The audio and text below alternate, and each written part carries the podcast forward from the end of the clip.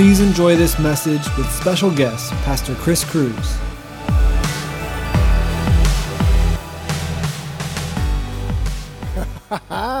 Good morning.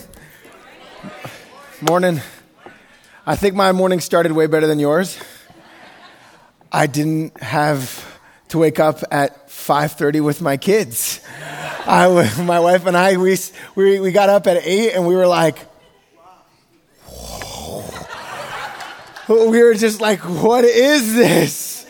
We have two beautiful children. So we have a son named Solomon, who's a little three and a half. He's a tank. He's just, oh, he's so much fun. And he's just, he loves wrestling with me. He lo- loves, oh, he's, in a, he's in preschool for the first time, right? So just like learning this whole experience of school. And watching him just be amazing in school and flourish and thrive and have to handle myself where I'm like, oh my gosh, I'm dropping my son off at school. This is crazy. And then we have a, a little beautiful daughter that looks just like Lana. It's just, she is just a stunning, striking little girl. She's a year and a half, um, well, close to that. But anyway, we didn't wake up with them this morning. And, and then my, my morning increasingly got better than yours because I went to this place called uh, Bon Appetit for donuts and coffee. Uh, but these are not like normal donuts.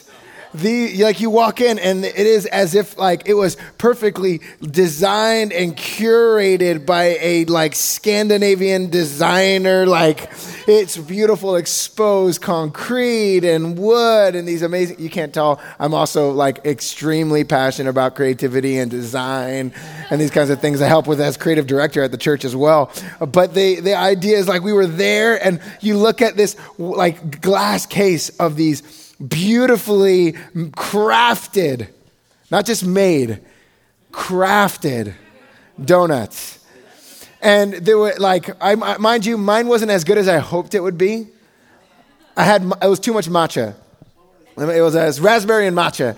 It was a little too much matcha, but my wife had a dulce de leche one with, it was like a cake donut. It was so good. And then we had another one that was um, guava and, and cheesecake. My God. And then we had this hol- and then we had this jalapeno cheddar biscuit. I was like, "What is this?" Like, shoot! I was like, "We have to go to church. We've got to go." So we had a little mini vacation this morning, going to have, and then they served Verve coffee as well. I was like, "What is this life?" What is this life? It was so good. But we're, we're, we're, very excited to be with you guys again. I was with you guys last year, but it, I was by myself with a team of uh, my interns, and I'm here with my wife. So it's, it's a huge honor to be with you guys again. Those of you that were here last time, hi again. And those of you that are just finding out who this random loud person is that's talking to you, my name is Chris Cruz.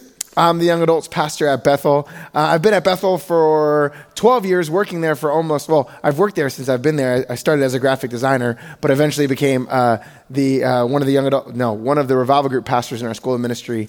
I did that for about seven years, and my wife and I did that the last year together. And then I took over the young adults ministry um, like three and a half years ago or something like that and which is tribe. A group of you came up to our young adults conference this past uh, past year, and it was amazing time together. But yeah, you're waving your hands in the back like, hey, oh, hey. So I have to you have to remember I am a young adults pastor. So at times I may make references where if I look at your face and I'm like, oh, time out, not a young adult crowd, right? Um, I have to like. There's certain things that I say. Like last night, I was talking with Jordan, and I made some jokes about Jordan. I was like, I actually don't know if people got that. I, I, I don't know. We'll find out. But I'm really excited to be with you guys this morning. Um, let me pray and then we'll get started, okay? Jesus, thank you for being with us. That people who are trying to follow you and give in continual surrender to you, just regularly opening up our lives to you. Holy Spirit, we welcome your work in this room with all those that are present here and those that aren't even present here that are connected to somebody. Let there be breakthrough upon breakthrough here that those that were longing to see your kingdom come for, that they would see it, even though they're not here, that there'd be something that would happen. And Holy Spirit, that you'd begin to minister to people deeper than I could with you, that you just begin to speak to hearts and minds, that you'd begin to heal bodies. Those that have issues with their nerves in their hands would all of a sudden feel a new a new healing that would just go over their body right now. That all that nerve damage that's causing the weird funkiness in your hand, it would begin to go away right now. Holy Spirit, you begin to set them free from that. And those that have been living with uh, chronic pain in their bodies, wherever it is, it would start to just dissipate right now in their body. It would begin to disappear. It would be like as if someone was washing their cup clean. And that their body would be made whole right now. Jesus, go around this room and begin to minister to people who need your healing touch. Yeah, those that have had severe pain in their bodies, that it would begin to just disappear right now. That Jesus would place his hands on your shoulders and declare over you, be healed. Be healed.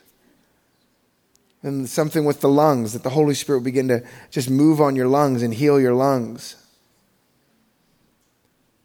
Yeah, those that have been, I feel like there's people also that have been perpetually sick just perpetually sick, just going, it just is not stopping. Holy Spirit, right now, that you right now you would break that and be set free. Thank you, Holy Spirit. Yeah. Jesus. Yeah, if, if you're, even if you don't need something, just in that, in physical healing, just open yourself up right now to whatever He wants to do with you today. Just open yourself up. And if you do need that healing, just begin to open yourself up as well there and say, All right, Jesus, I need a touch. I need a touch from you. And right now, Holy Spirit, begin to touch people in their bodies. Begin to set them free right now from pain, torment, disease. Migraines would stop, they wouldn't come back anymore. Holy Spirit. All tension and in the mind, right, or in the front of the head, just all tension would begin to go. And I, just this dyslexia being healed, that reading would all of a sudden change, a comprehension would all of a sudden change, understanding would all of a sudden change. Yeah. Even if I'm not calling out anything that's connected to your life, but you know you need a touch from Jesus. Jesus does amazing things, even when someone doesn't say it. Thank you, Jesus. I want you to, throughout the message, feel free to check out what's happening inside your body. And if you start to feel changes and you start to like, and it's like something happened, I don't mind those kinds of interruptions. If you're like, I just want to shout back at you, I'm like, cool, that's fine, maybe another day. But if you're like, whoa, I'm experiencing breakthrough, I don't mind that kind of interruption. I'm like, I love when Jesus is doing stuff like that. So if you start to experience anything, or if you already have experienced something, you can give me a thumbs up. That way I can be like, oh, I see you. That's awesome. I love to know what Jesus is doing, even while we're moving forward. You know, we're coming together. We want to see Jesus do something with us. We're not trying to hang out. We're not a, a, nicer version of like the YMCA or something. It's, uh, or just like your local club community. We're like, oh no, we believe that Jesus is present among us to do things that we could never do on our own. So, Holy Spirit, we thank you. All right, well, if you have your Bible, you can open it up to, to Mark 3. So I'm going to start there.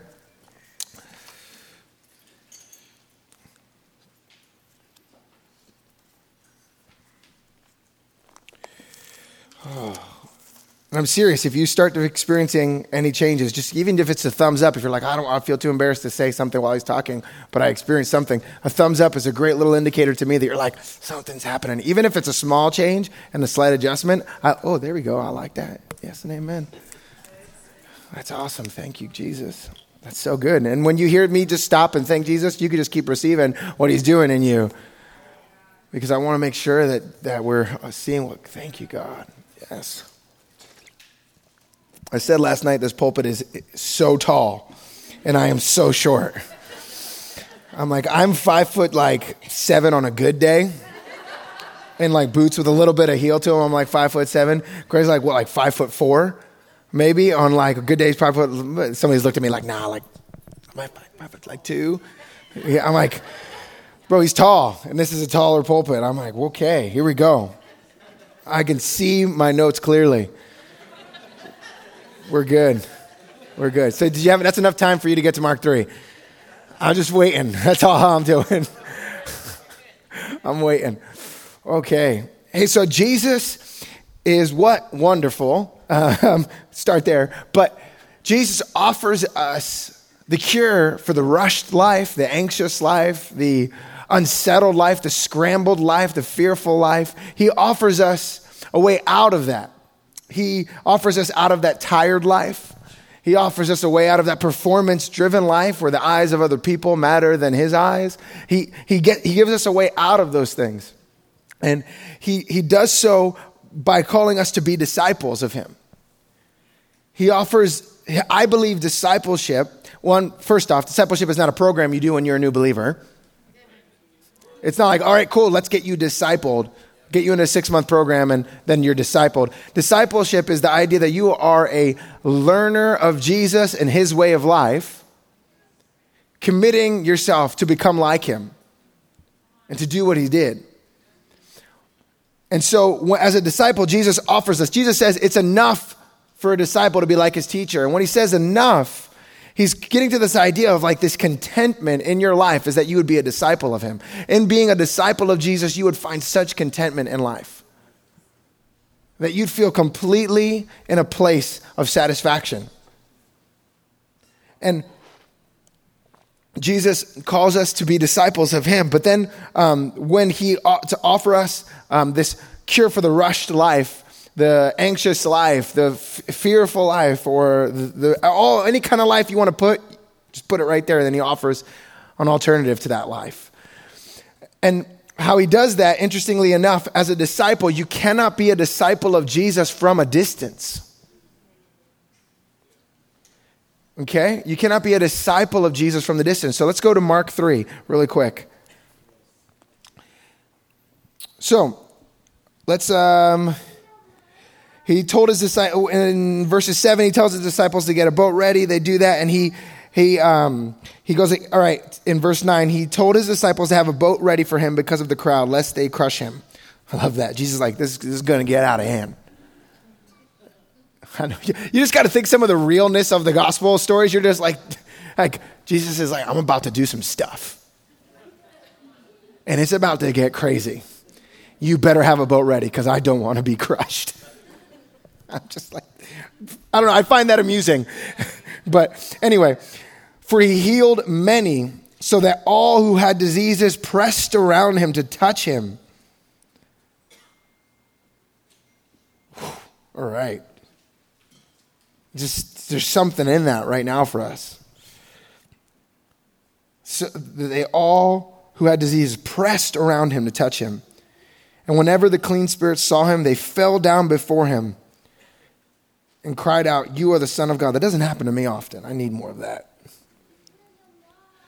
And he strictly ordered them to not make him known. Verse 13 And he went up to the mountain and called to him those whom he had desired, and they came to him.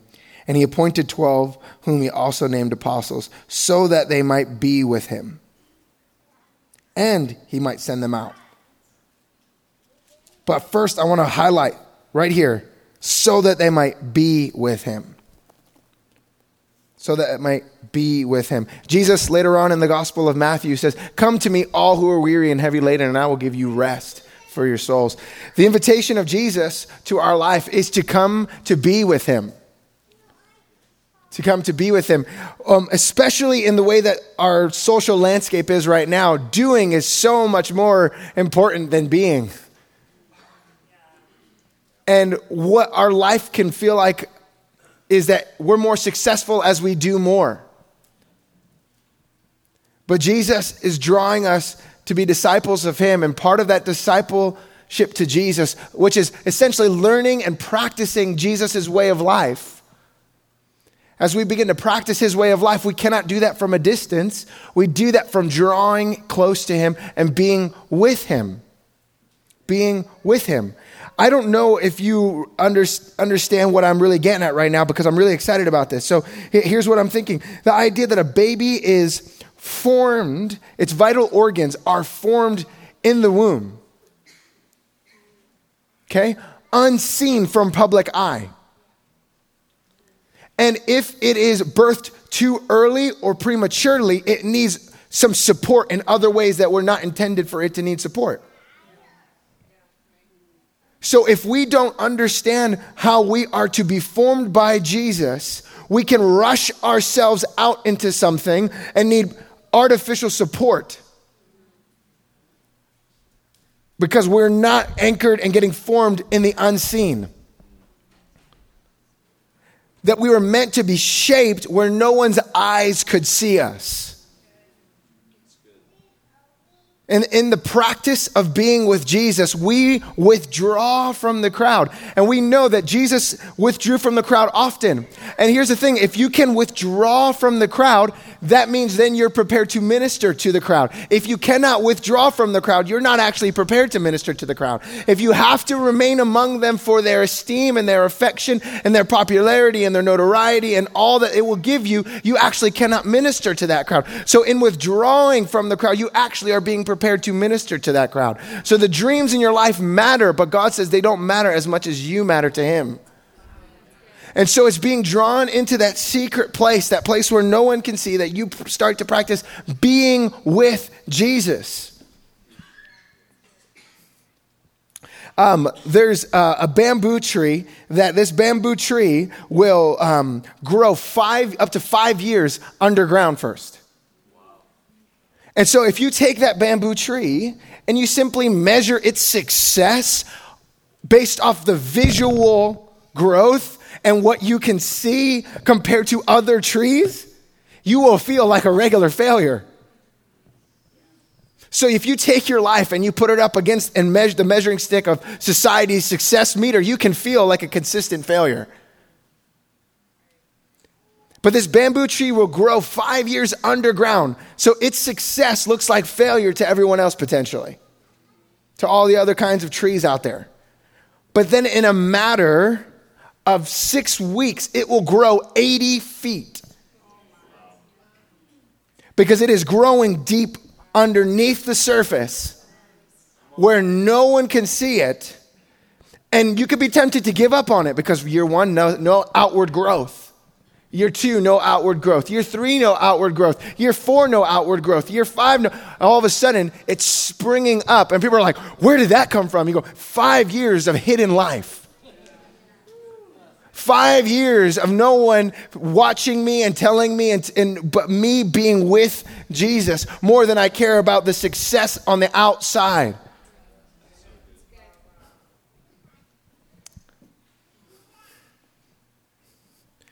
I love when Jesus in Matthew 11, again, I say, he says, Come to me.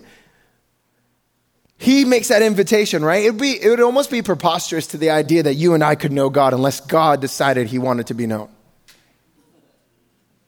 The idea that you and I could tell people you can know God sounds insane if there is a being who created the world.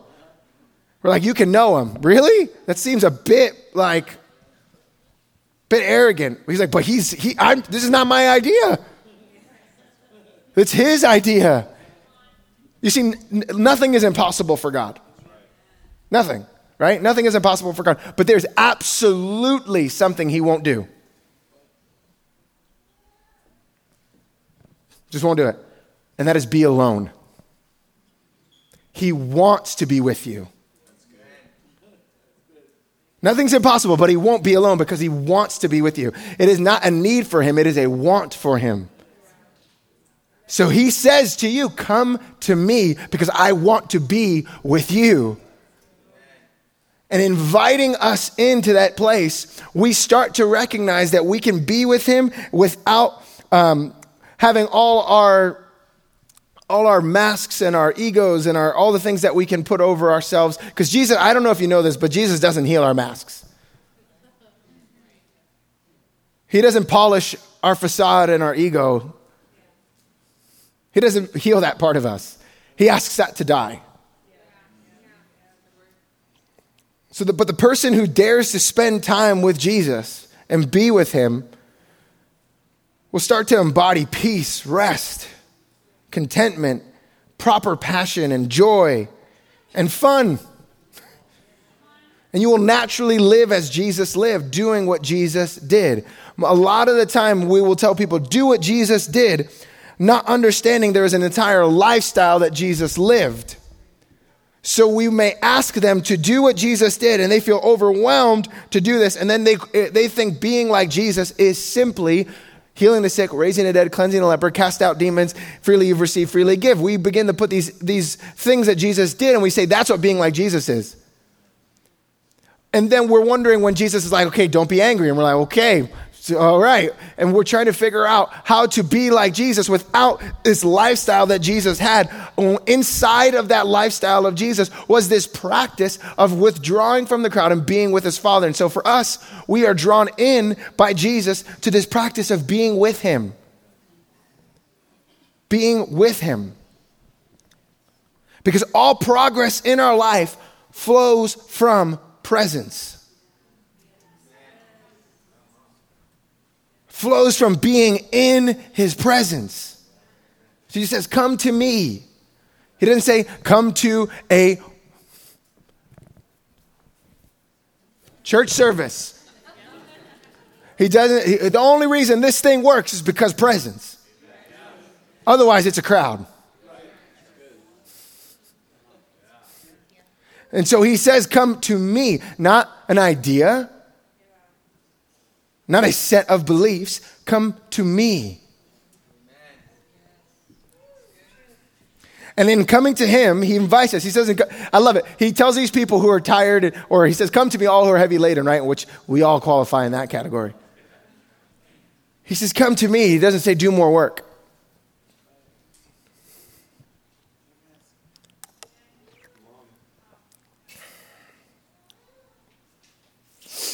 You see, there's a way to do what Jesus did without being with Jesus.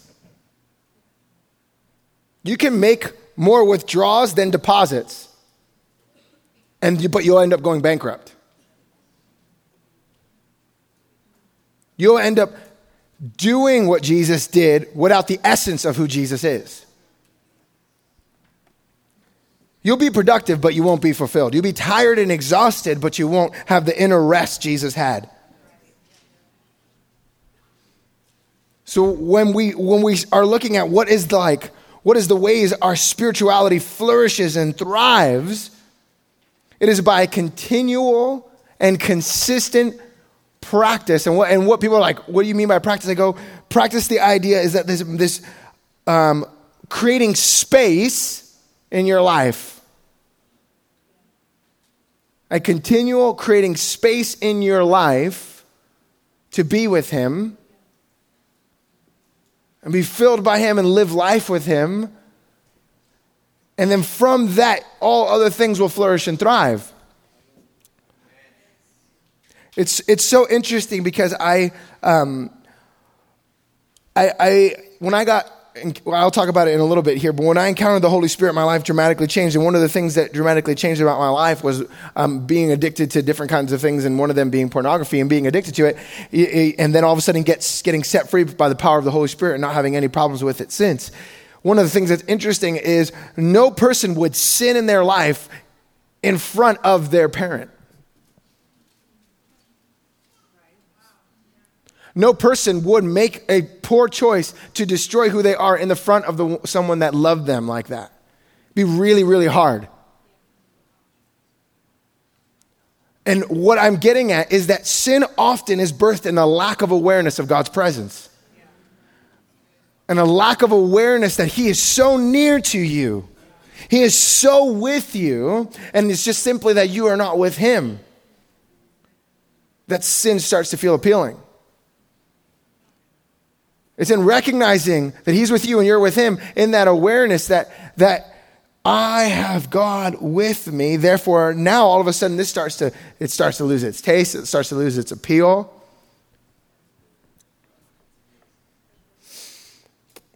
And you recognize He's number one for you. You start to, your life starts to get reorganized. You start to recognize that in withdrawing from the crowd and being in the place a secret place alone with Jesus, you start to get healed of all these things that would be unhealthy for you, and you start to remember that you organize your life around Him. He doesn't work well as a number two. And so He doesn't get the crumbs off of our table. We organize our life around Him. We don't say, I've got a busy schedule, where would Jesus fit? It's the same thing with tithing or any kind of generosity. You don't go, How do I live my life? And then at the end, I give my tithe to God. You go, Before I live life, I set aside what I'm going to give to His kingdom and His work, and everything else properly functions. Same thing with actually starting to be with Jesus. If we think regularly our schedule just miraculously will open up to be with Him, it won't. There's a soccer practice, there's a game, there's a this, there's a that. It's only until I make an intentional choice to say, I have to organize my life around this. The, the, one, of the, one of the beautiful things we've learned in the last few years, I think, that I've loved in church life is the idea that God is everywhere. God is everywhere in everything, so you can kayak with God, you can climb with God, you can play sports with God, you can do all these things with God. And all those things are amazing with God. But they should never cause us to not intentionally need a space where we devote ourselves to Him purely by focusing on Him. And what that looks like is different for each person, but the reality is we cannot survive without that. Because over time, we'll end up making more withdrawals than deposits, and we'll feel exhausted, tired, burnt out.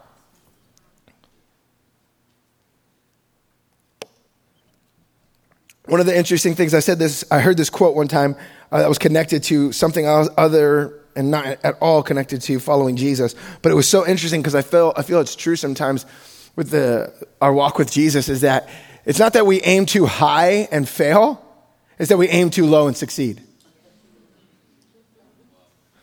it's like, oh, you know, just oh, Sundays is good enough. And we succeed at it, and we're like, good. The danger is to succeed at the lower bar that Jesus has for you. The danger is to succeed thinking this was the pinnacle.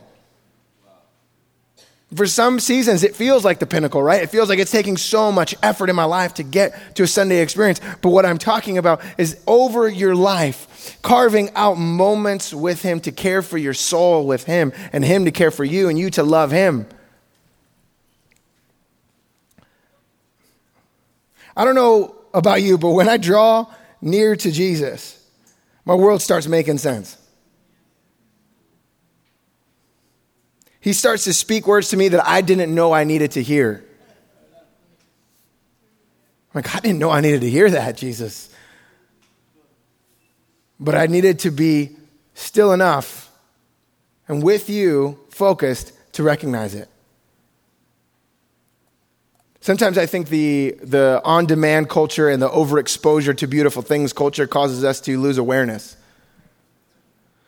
And so well, we can just catch, the, catch whatever we want later. We can miss it and watch it later. We don't have the like, it's happening right now. You know, back when I was like, like maybe what, like 10, everybody else probably like however old you are. I'm only 32, so I'm not super. But I remember watching TGIF.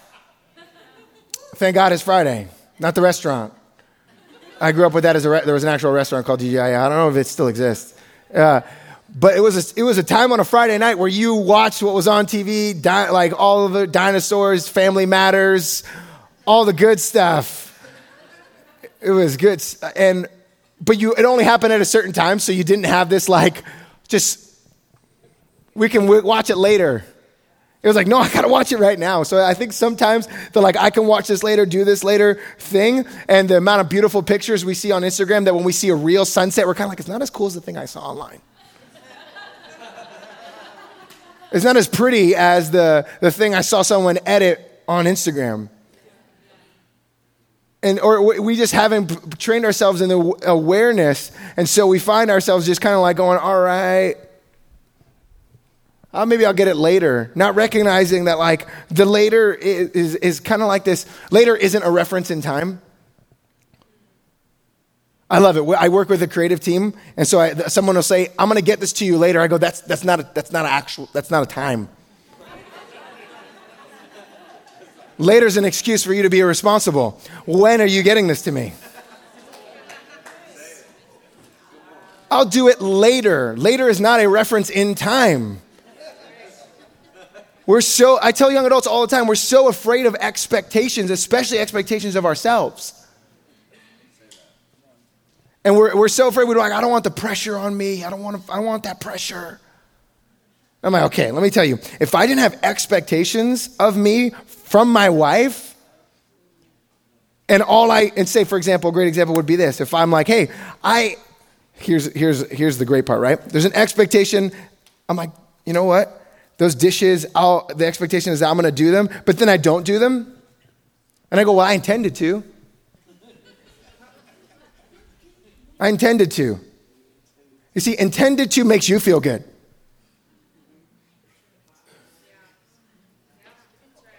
Like saying, I intend, I, or even like, I didn't intend to hurt you, but you did. And, and, uh, uh, saying I intended is a great way, again, to remain responsible for your life. And so it's, I, I, tell young adults all the time, where I'm like, listen, there's a great expectation you should have of yourself with, I should expect greatness from myself. I should expect integrity, character, honor. I should expect these things of me. And so even with this, I should expect and actually have a clear cut, not just intention, but an awareness of whether I'm actually doing it or not. I intend to be with Jesus. It's a great way to stay cool. I'm still responsible with the reality that I may need to carve out actual time with him.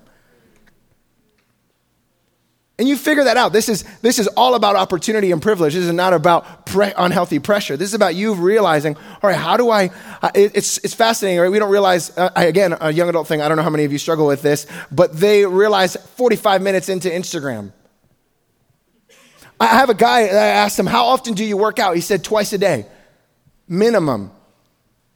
I said, Twice a day. How, I was like, How long do you work out? He's like, About 45 minutes. I was like, No way. Three times a day, 45 minutes. He's like, Yeah. I was like, Wait, wait, like, just out of curiosity, when do you spend time with Jesus? And he's like, Oh man, it's hard in my schedule. It's just hard in my schedule. I said, You mean to tell me you can work out three times a day for 45 minutes because you think that is more important. I'm like, that's shocking, bro. I just, I'm just asking you for 15 minutes, maybe. That you would carve out of that, that thing and you would start to change and watch that chaos you're talking to me about, that inner worry, the, the frantic pace of life you have the feeling of inferiority that you walk with, the sense of shame that you carry, all those things you're talking to me about, I think will start to change if you actually spend time with Him. So there's this, uh, this like, all right, I uh, my schedule. I'm like, no, I'm not asking you to go and say I'm going to spend the entire day away monastically with in my life and not care for the responsibilities of my life. I'm simply saying that all of us, as disciples of Jesus, we cannot do it from a distance. We cannot do it from hearsay either. We cannot do it from the knowledge of someone else. It has to be through our talking to Jesus. Another one was, that was great when, when I'm talking to my young adults about starting the practice of being with Jesus and spiritual formation and spending time with God and uh, uh, starting to do certain disciplines in your life. Um, I talked to them about fa- one of them about fasting one time, and uh, he's like, "Oh, I don't fast. I'm, I'm you know, I, I, don't do like religious stuff like that. Being religious." I said, "You do intermittent fasting, though, right?" yeah, I was like, "So you will intermittent fast." For no purpose but your own sense of like life, but you won't and start to incorporate practices in your life with Jesus because you're afraid of being religious. Dallas Willard has this great quote, and it's going to mess with your brain for a second, but let it settle on you. Grace is not opposed to effort, it is opposed to earning. Grace is not opposed to effort, it is opposed to earning. Effort is an action, earning is an attitude. I'm not earning anything with God by fasting. I'm not earning anything with God. I'm not earning his love for me by practicing being alone with him. I'm not trying to convince him to love me more by doing this. What I'm trying to do is simply get in the path of his love. I'm simply going, hey, get in the space where, like, and get yourself intentionally aware of that love for him, for you, and cultivate that relationship. Because if you don't, you'll eventually go bankrupt.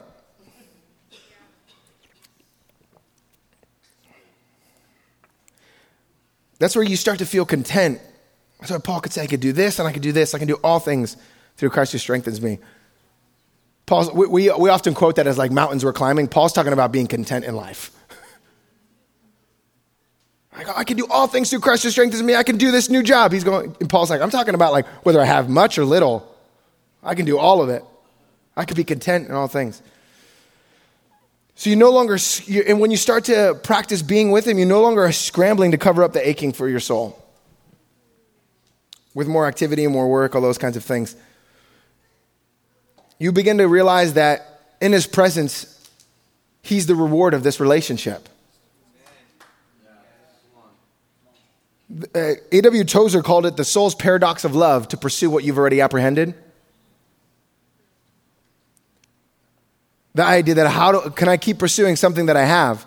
And the, the real easy way for us to navigate that in life is to go, okay, if you have God, and, you, and you're, the question is, do I still pursue God? Well, if I have Him, why do I need to still pursue Him?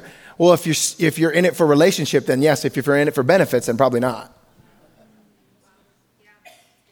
Because intimacy cannot be cultivated by a one night stand. Intimacy is cultivated by continuous interchanging of hearts a regular exposure of one another, a knowing and being known. So you come to realize that He's the reward of this relationship, and He's so much kinder than you realized, and He's so much more generous than you realized. And He's such a generous and kind Father, He's not content with giving you gifts. He wants to give you Himself. He's like, I'm not going to stop with gifts. You ever watch those videos when they surprisingly show the dad who has been overseas um, and at a baseball game and he takes off the mask and he's like the catcher or something like that and the family's there and they're running and everybody's crying and you're crying and you're like, oh my God, ah, it's incredible. Right, because nothing substitutes presence. No letter, Nothing substitutes presence. You have to experience presence. There's no substitute for it. That's why those things move us, because they recognize and they make us aware that nothing changes being with someone.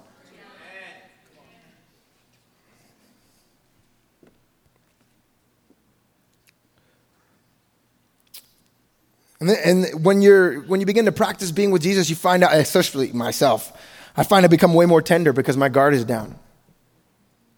Jesus is the safest place in the world. I don't have to wear armor with him. And if I do come guarded, he uncovers me in the right way.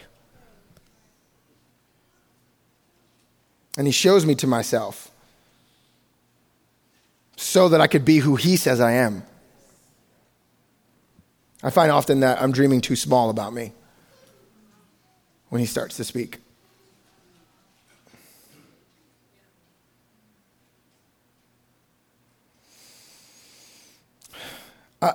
There's a story in the Bible that most of us know well if you've been around any time is the idea of this woman that breaks the alabaster jar at Jesus' feet. She takes what is consist, considered to be a year's wages of perfume and, and, and pours it on Jesus' feet. And obviously, you have this group of people trying to figure out what's going on. And what's interesting is she saw Jesus in such a way that she was captivated to the point where it felt like wisdom to give it all to him.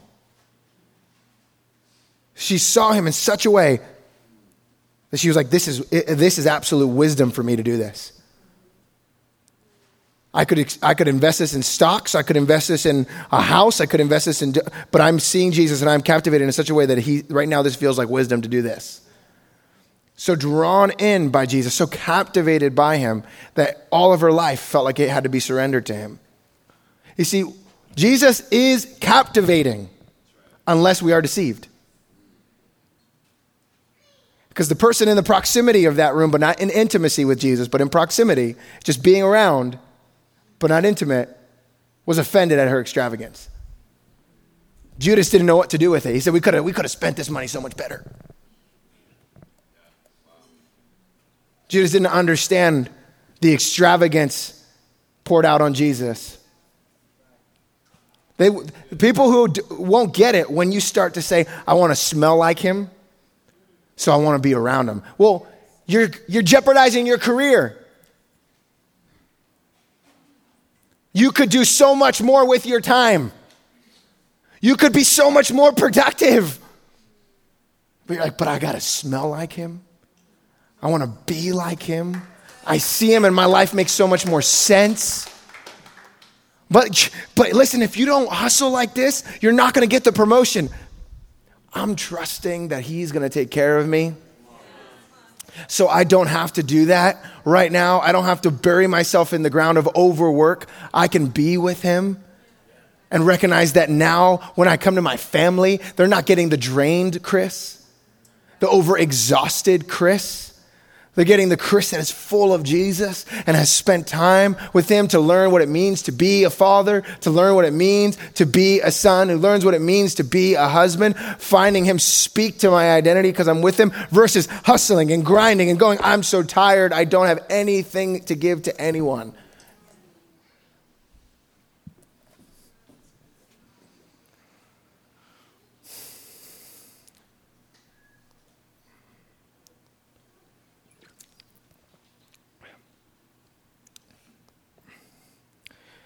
This is this erupted for me when I experienced the Holy Spirit for the first time. The my story was that I was upstairs in the living room, upstairs in my bedroom. My parents were in the living room. It was a small space, um, maybe five to six people, and a family friend who I'd never met in my life. They were friends of my aunt. Um, they came to the house to minister to people in, in the home group. And, and still to this day, what I love about that story it's not just the encounter I had with the Holy Spirit that I'll get to in a moment, but the fact that someone was faithful to who they were meant to be despite the size of the people listening. That it was five people and they were like, I want to minister to those five people. Because for them, the reward wasn't how many people know me. They're like, I want to do this. And then, and then so I'm, I'm, I'm called down. They, they say, hey, we got a prophetic word for your son. And I'm, I didn't want anything to do with Jesus. It, it, it, not by like I'm bitter and angry at the church. It's more like I'm disinterested. Feel like there's, I'm not, I've never, there's nothing going on for me. I'm not connected to that. I don't, uh, and so I'm upstairs, not interested. And I come down to hear them say they want to prophesy over me. And so I sit down and I feel this eminent force starting to come at me. And I'm sitting there and they start to prophesy over me. And then I got real Pentecostal and pulled out a shofar. Don't knock it till you try it. That's what I tell all my friends.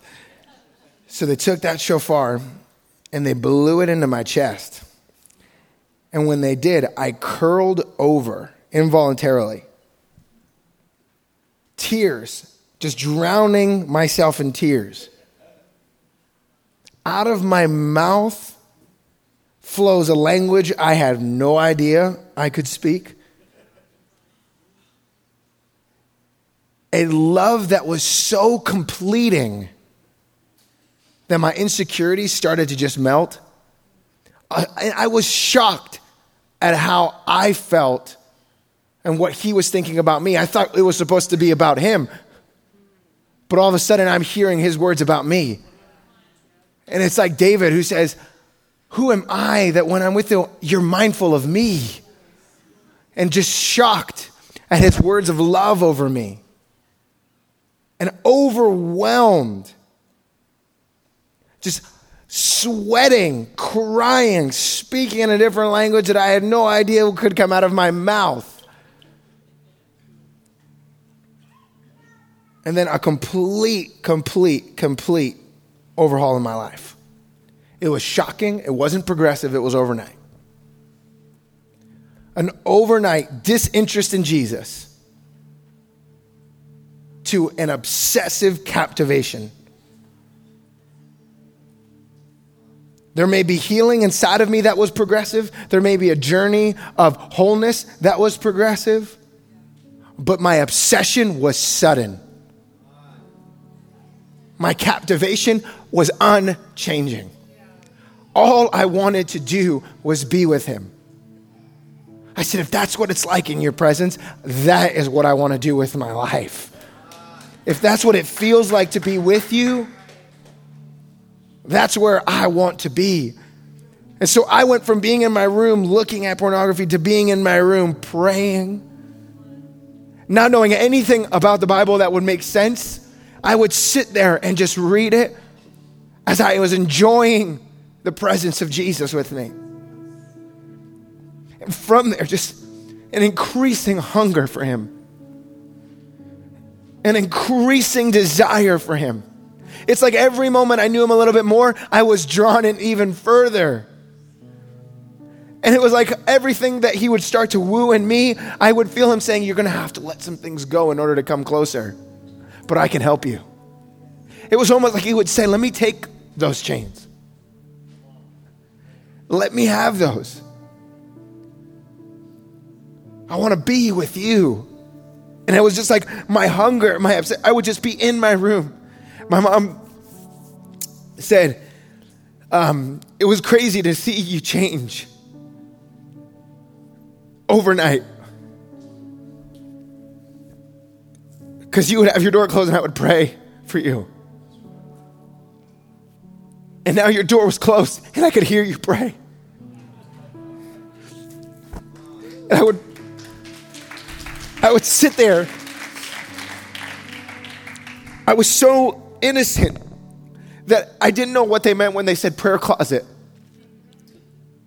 I had heard it loosely. I thought it meant your closet. So I took my closet, emptied it out. I put a headlamp, a pillow, and a Bible. And I would sit there and I would read words and I'd read them and I go, and all of a sudden one day there was a word that said, Eat my word and it will be honey to you. And I would just sit there. I, go, I have no idea what this means. But I want this. I want to be with you, Jesus. And the temptation after that is to be drawn away to do other things before making sure I'm being with Him.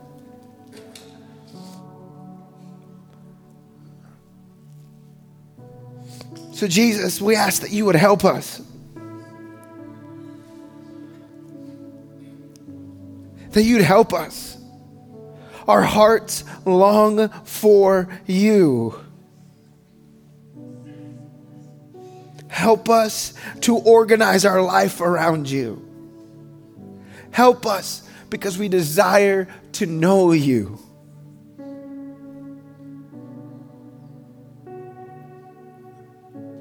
We recognize that you're going to send us out. We recognize that we're going to do great things with you. But we don't want to lose you. Help us to remain intimate with you, to not be in a hurry.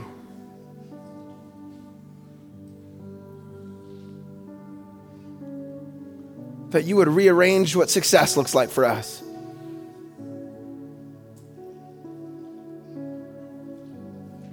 We know there is no substitute for being in your presence.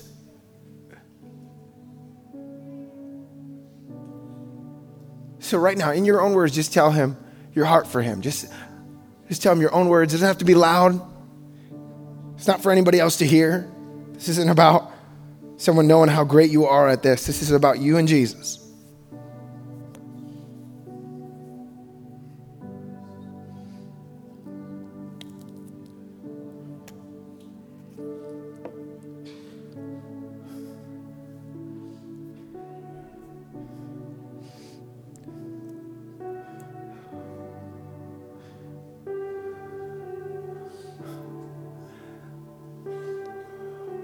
Holy Spirit wants to breathe on some people whose hearts have felt all kinds of things to where you feel almost like it was it like cold and you feel indifferent.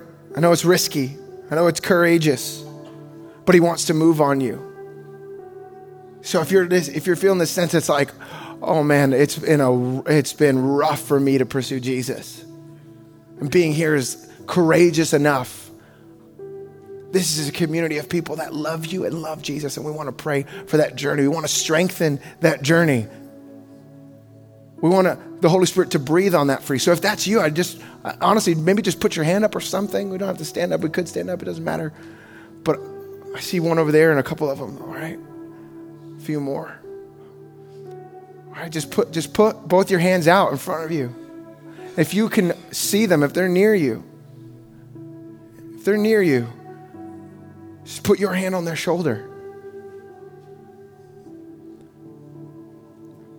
Because they're courageous enough to be here despite how hard it's been. So, Holy Spirit, breathe on them.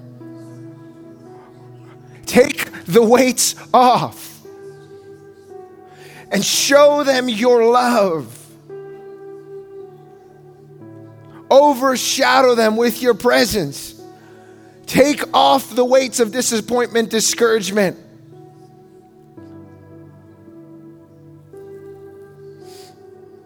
Those that have felt nothing and still feel nothing, we say He's with you despite your feelings. He's with you despite your feelings. He doesn't abandon you.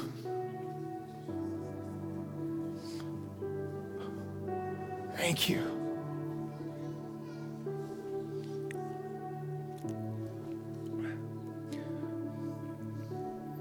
So you could stay receiving like that. We're going to pray for one more group of people before we're done. Just receive, if you're in that space, you don't have to stop. Just keep your hands out. Let Him speak to you. Almost let us disappear and you be with Him and let Him just love on you right now. If you need a miracle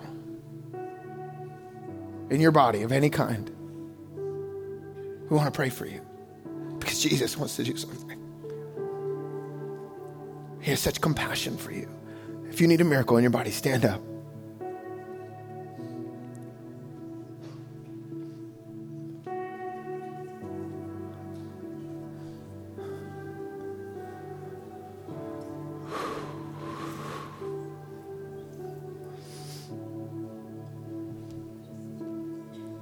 If you're around them, put your hands on them.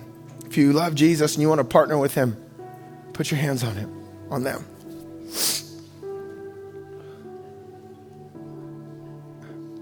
We're not trying to convince Jesus to do something he doesn't want to do. We're partnering with what he's doing. So begin to declare over them the healing power of Jesus. We say, Jesus heals you. Jesus heals you. Jesus heals you. Every sickness, every disease, every ounce of torment and pain be removed from your body now.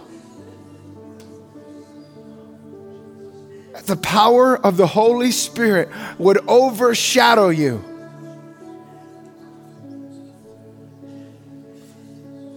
And that the blood of Jesus would set you free.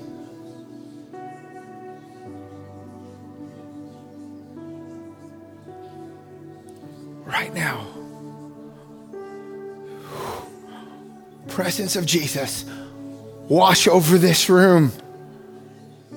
Begin to walk around Jesus and lay your hands on people and set them free.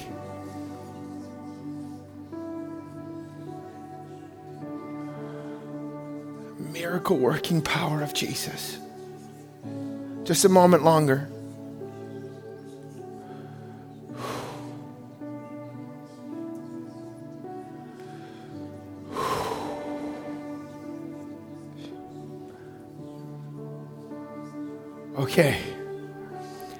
You can actually check it out, I want you to try to check it out to see if there's any kind of progress. And if there's any kind of progress, put up a thumbs up. If there's any kind, there. Come on, Jesus. Thank you. There as well. Come on. Thank you, Jesus. Listen, a headache to cancer, it's all impossible. Thank you, Jesus. Anybody else experiencing any kind of breakthrough with it? Anybody else? There. Thank you, Jesus. Over there as well in the back. Thank you, Jesus. Thank you. Anybody else? Anybody else see complete difference, a complete change? It's gone completely. Anybody that was there that saw a complete change, not just a small change, but you saw completely different. It's different now for you. Any, anybody? You, yeah, you saw it. Come on. Thank you, Jesus. Thank you, God, that you do all things. Okay, one last thing. I just want you to stand up. And together we're all we're on this journey of following Jesus together. So I want you to link hands with somebody next to you. And I want you to pray for them. Begin to pray that the Holy Spirit would hunt them down that they would find it so difficult to lose the awareness of God's presence. Begin to pray for them. Begin to pray for them right now. Holy Spirit, I pray that you would hunt them down, that you would find them, that you would just make it so hard for them to ignore you in any way. That when they're at work having lunch, all of a sudden they'd be drowned by your presence then they'd wake up in the morning and go for coffee and they'd be overcome by your love. That they would be sitting down for a moment and be drenched with your passion for them. That they would be hunted down by the Holy Spirit, possessed by Him. And then in turn, they would be captivated with you. They would give themselves to being with you, to know you, to change the meters of success to enjoying your presence. In Jesus' name, amen. Amen. Amen. It was an honor to be with you this morning. Bless you guys. We hope you enjoyed this message. For more messages like this, please subscribe and thank you for listening.